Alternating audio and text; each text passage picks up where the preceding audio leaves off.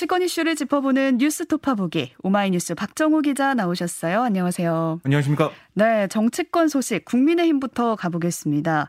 국민의힘 지도부의 사퇴 선언이 이어지고 있는데 비상대책위원회로 체제 전환이 좀 될 것 같죠? 글쎄요, 이거 좀 지켜봐야 될 것 같아요. 음. 어, 우선은 지도부 사퇴가 이어지면서 비대위 체제로 가고자 하는 네. 그런 강한 어, 느낌, 뭐 이런 건 좀 들고 있긴 한데 좀 봐야 될 것 같아요. 왜냐하면 어제 이제 권성동 대표 직무대행과 조수진, 윤영수 최고위원이 줄줄이 사퇴 선언했습니다. 네. 지난 29일 처음 사의를 밝힌 이 배현진 최고위원에 이어서 지도부 4명이 사의를 한 거거든요. 밝힌 거거든요. 다현직 최고위원인 성일종 정책위 의장도 사퇴 가능성을 시사를 했어요. 네. 이렇게 지도부가 좀 무너져 내리는 모습은 보이고 있는 상황이고요. 권성동 대행은 지난달 11일 의원총회에서 당대표 대행 이 추인을 받은 지 20일 만에 음. 대표 직무대행에서 물러나겠다라고 밝힌 상황이 됐고 이런 상황이면 좀 전환되는 거 아닌가요? 네, 그러니까 전환될 가능성도 있고 반면에 지금 보면은 이 비대위 상황에서 네. 물러나지 않고 이제 가만히 있겠다라는 사람도 있으니까 음. 비대위원 중에 지켜봐야 되는 그것도 좀 봐야 될 것 같고 윤석열 대통령이 문자 사태, 그러니까 권성동 대행의 문자가 언론에 포착된 이후에 현 상황에선 비대위 전환이 불가피하다라고 보고 음. 어, 이 대표 직무대행을 내려놓고 원내대표직에 전념하라 이런 메시지를 권대행에게 전달했다는 얘기가 들리고 있고요. 네. 지금 배 최고위원이 지난주에 사퇴를 하면서 또 그 이후에 바로 초선 의원 32명의 비대위 전환 촉구도 있었거든요. 이런 움직임이 결국 어, 윤심을 읽은 데 따른 것이란 얘기가 친윤 그룹 내부에서 나오고 있습니다. 친윤 그룹은 관리형 비대위 체제 전환 이후에 9월 조기 전대회를 개최하는 경로 염두에 두고 있는 것 같은데요. 임시 전당대회를 통해 선출되는 새 대표는 이준석 대표의 자녀 임기까지 대표직을 맡게 돼서 공천권 없는 시나리오 음. 여기까지 좀 나오고 있어요. 네. 이미 일부 유력 당권 주자들이 당내 공부 모의 같은 몸풀기에 돌입한 상황이어서 비대위 체제 전환과 동시에 본격적인 당권 경쟁 레이스 이것도 좀 막을 올릴 것 같다라는 생각이 듭니다. 네.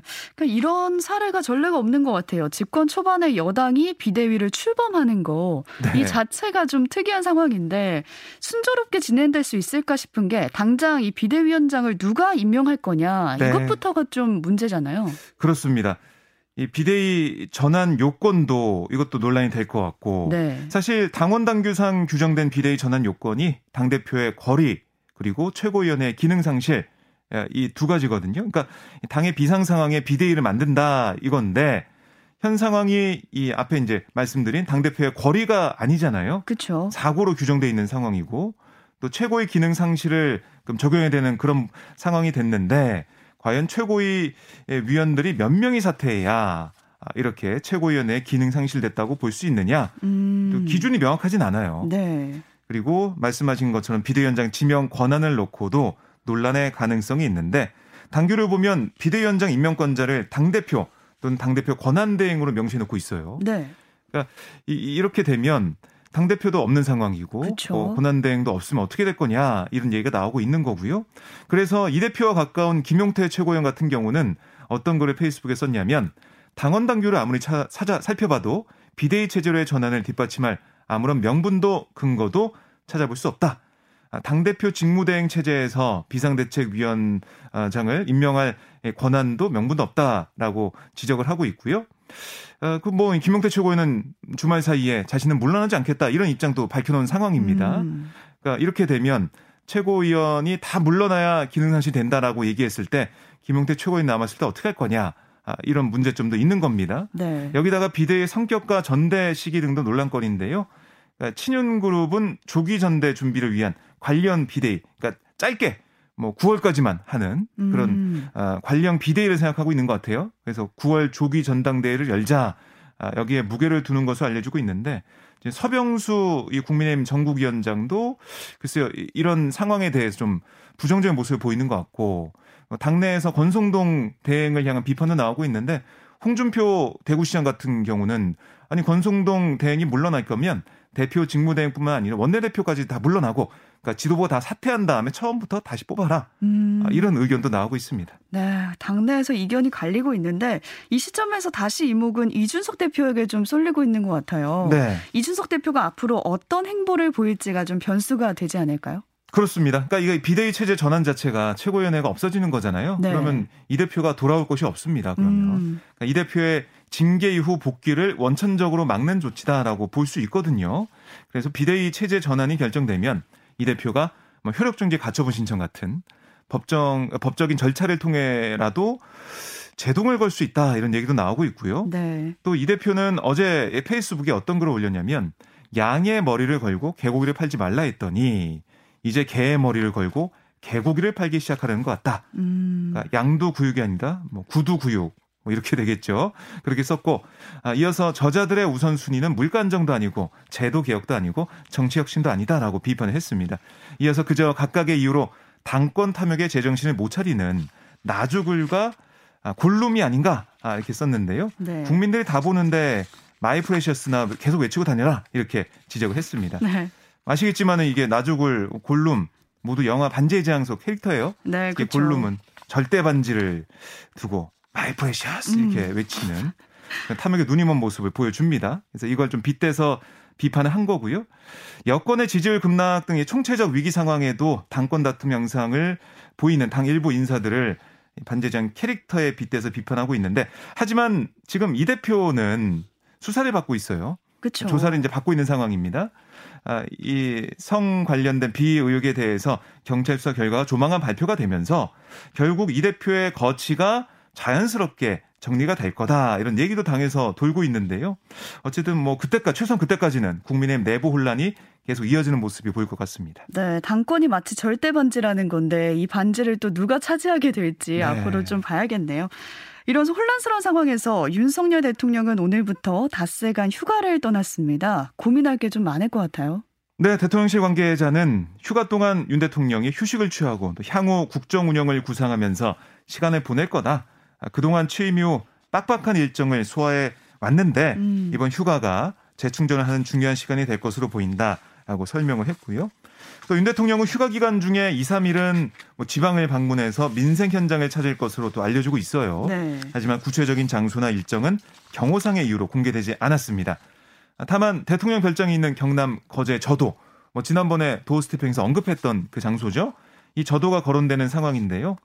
윤 대통령이 최근 발표되고 있는 20, 30%대 국정 지지율과 여당의 혼란 상황. 이런 가운데 휴가를 떠나게 되는 만큼 현안에 대한 구상을 할 것 같고요. 음. 특히 휴가 기간 이 전국 타계용 반정 카드를 고민할 것으로 보입니다. 네. 아, 무엇보다 대통령실을 비롯한 참모진의 쇄신이 거론되는 상황에서 윤 대통령의 결단이 있을지 주목이 됩니다. 이첫 여름 휴가에 앞서서 윤 대통령이 국회에 요청한 것도 있더라고요. 윤익은 경찰청장 후보자에 대한 인사청문 경과 보고서 오는 금요일 까지 좀 재승부해달라 이렇게 요청을 해놓고 떠났어요. 네, 그러니까 임명 동의안이 국회에 제출된 날로부터 20일 이내에 인사청문을 마쳐야 한다. 인사청문회법에 규정이 돼 있어요. 네. 그래서 1차 시한은 이미 지난달 27일 만료가 됐고요. 그럼 음, 열흘 이내 기한을 정해 국회 청문 보고서 재송부를 요청할 수 있기 때문에 27일부터 열흘 이내인 오는 5일로 이 재송부 시한을 설정했다. 이런 얘기입니다. 여야가 사실 당초 어 오는 4일 그러니까 목요일에 윤 후보자 인사청문회 열기로 합의를 했었어요.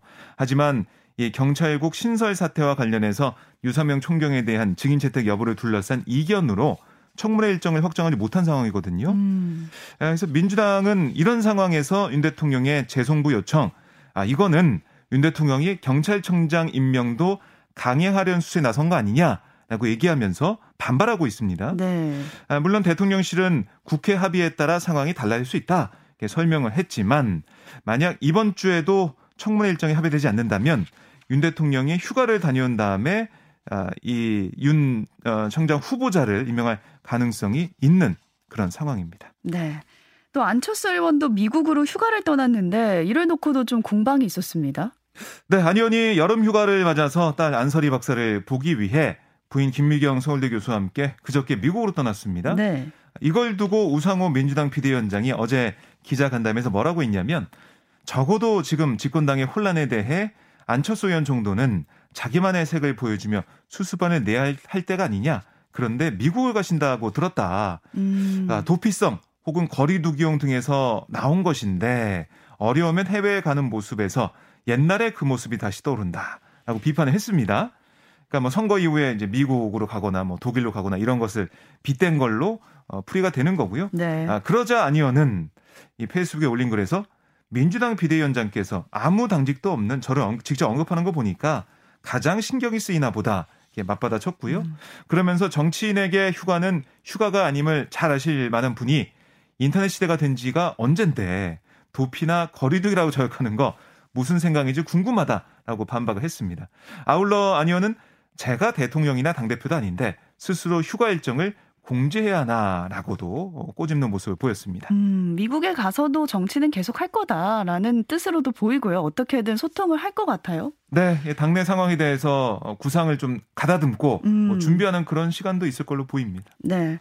또 더불어민주당 당대표 예비 경선을 통과한 박용진, 강훈식 의원이 단일화 논의를 시작했는데요. 하지만 뭔가 단일화 시기나 방식에 대해선 좀 양쪽의 셈법이 달라 보인 네, 달라 그렇습니다. 보여요. 네. 네. 이 박용진 강훈식 후보가 그저께 비공개 만찬을 했어요. 네. 만나서 얘기를 나눴는데 아, 최종적으로 단일화를 이루기 위해 계속 논의하기로 했다. 뭐 이런 내용 정도만 합의를 했습니다. 이게 공개가 됐는데요. 음. 아, 다만 시기 방식 등은 더 논의하기로 했다. 단일화 때까지는 미래 연대와 비전 경쟁에 집중하기로 했다라고 설명을 했습니다.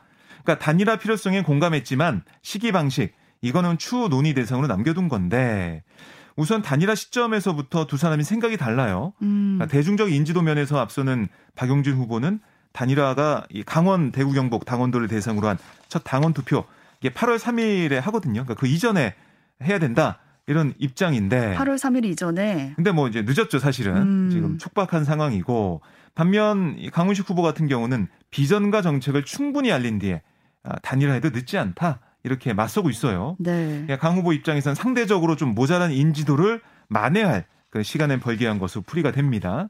다만 양쪽 모두 1강 2학 구도의 재편을 뭐 위해서는 단일화 외 뾰족한 수가 없다는 점에 공감하고 있거든요.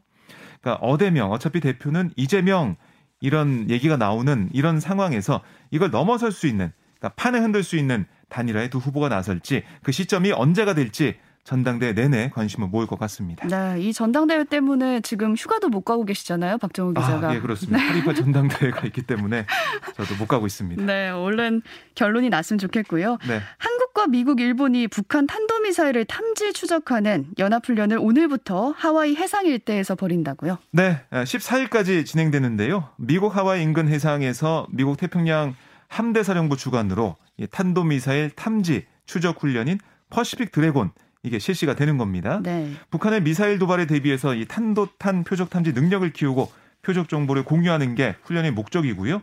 한미일 외 호주와 캐나다까지 총 다섯 개 나라가 참여합니다. 수상함 8척과 항공기 2대 등이 참가하며 우리나라는 환대평양 훈련에 참여 중인 세종대왕함이 나서게 되는데요. 아, 훈련은 미국이 이 북한 탄도미사일을 가정할 수 있는 모의탄을 발생하면 발사하면 이를 훈련 참가국들이 탐지 추적해서 정보를 공유하고 미군은 유도탄으로 실제 요격에도 나서는 식으로 진행될 예정입니다. 네. 그러니까 이게 한미일 세개 나라가 이 퍼시픽 드래곤 훈련 계획을 공개한 게 2016년 이후 6년 만이에요. 음. 최근 도발 위협 수위를 높이고 있는 북한의 경고 메시지를 보내는 의미가 있다. 이런 분석도 나오고 있습니다. 네. 오늘 여기까지 듣겠습니다. 정치권 이슈 박정호 기자와 함께 했습니다. 고맙습니다. 고맙습니다.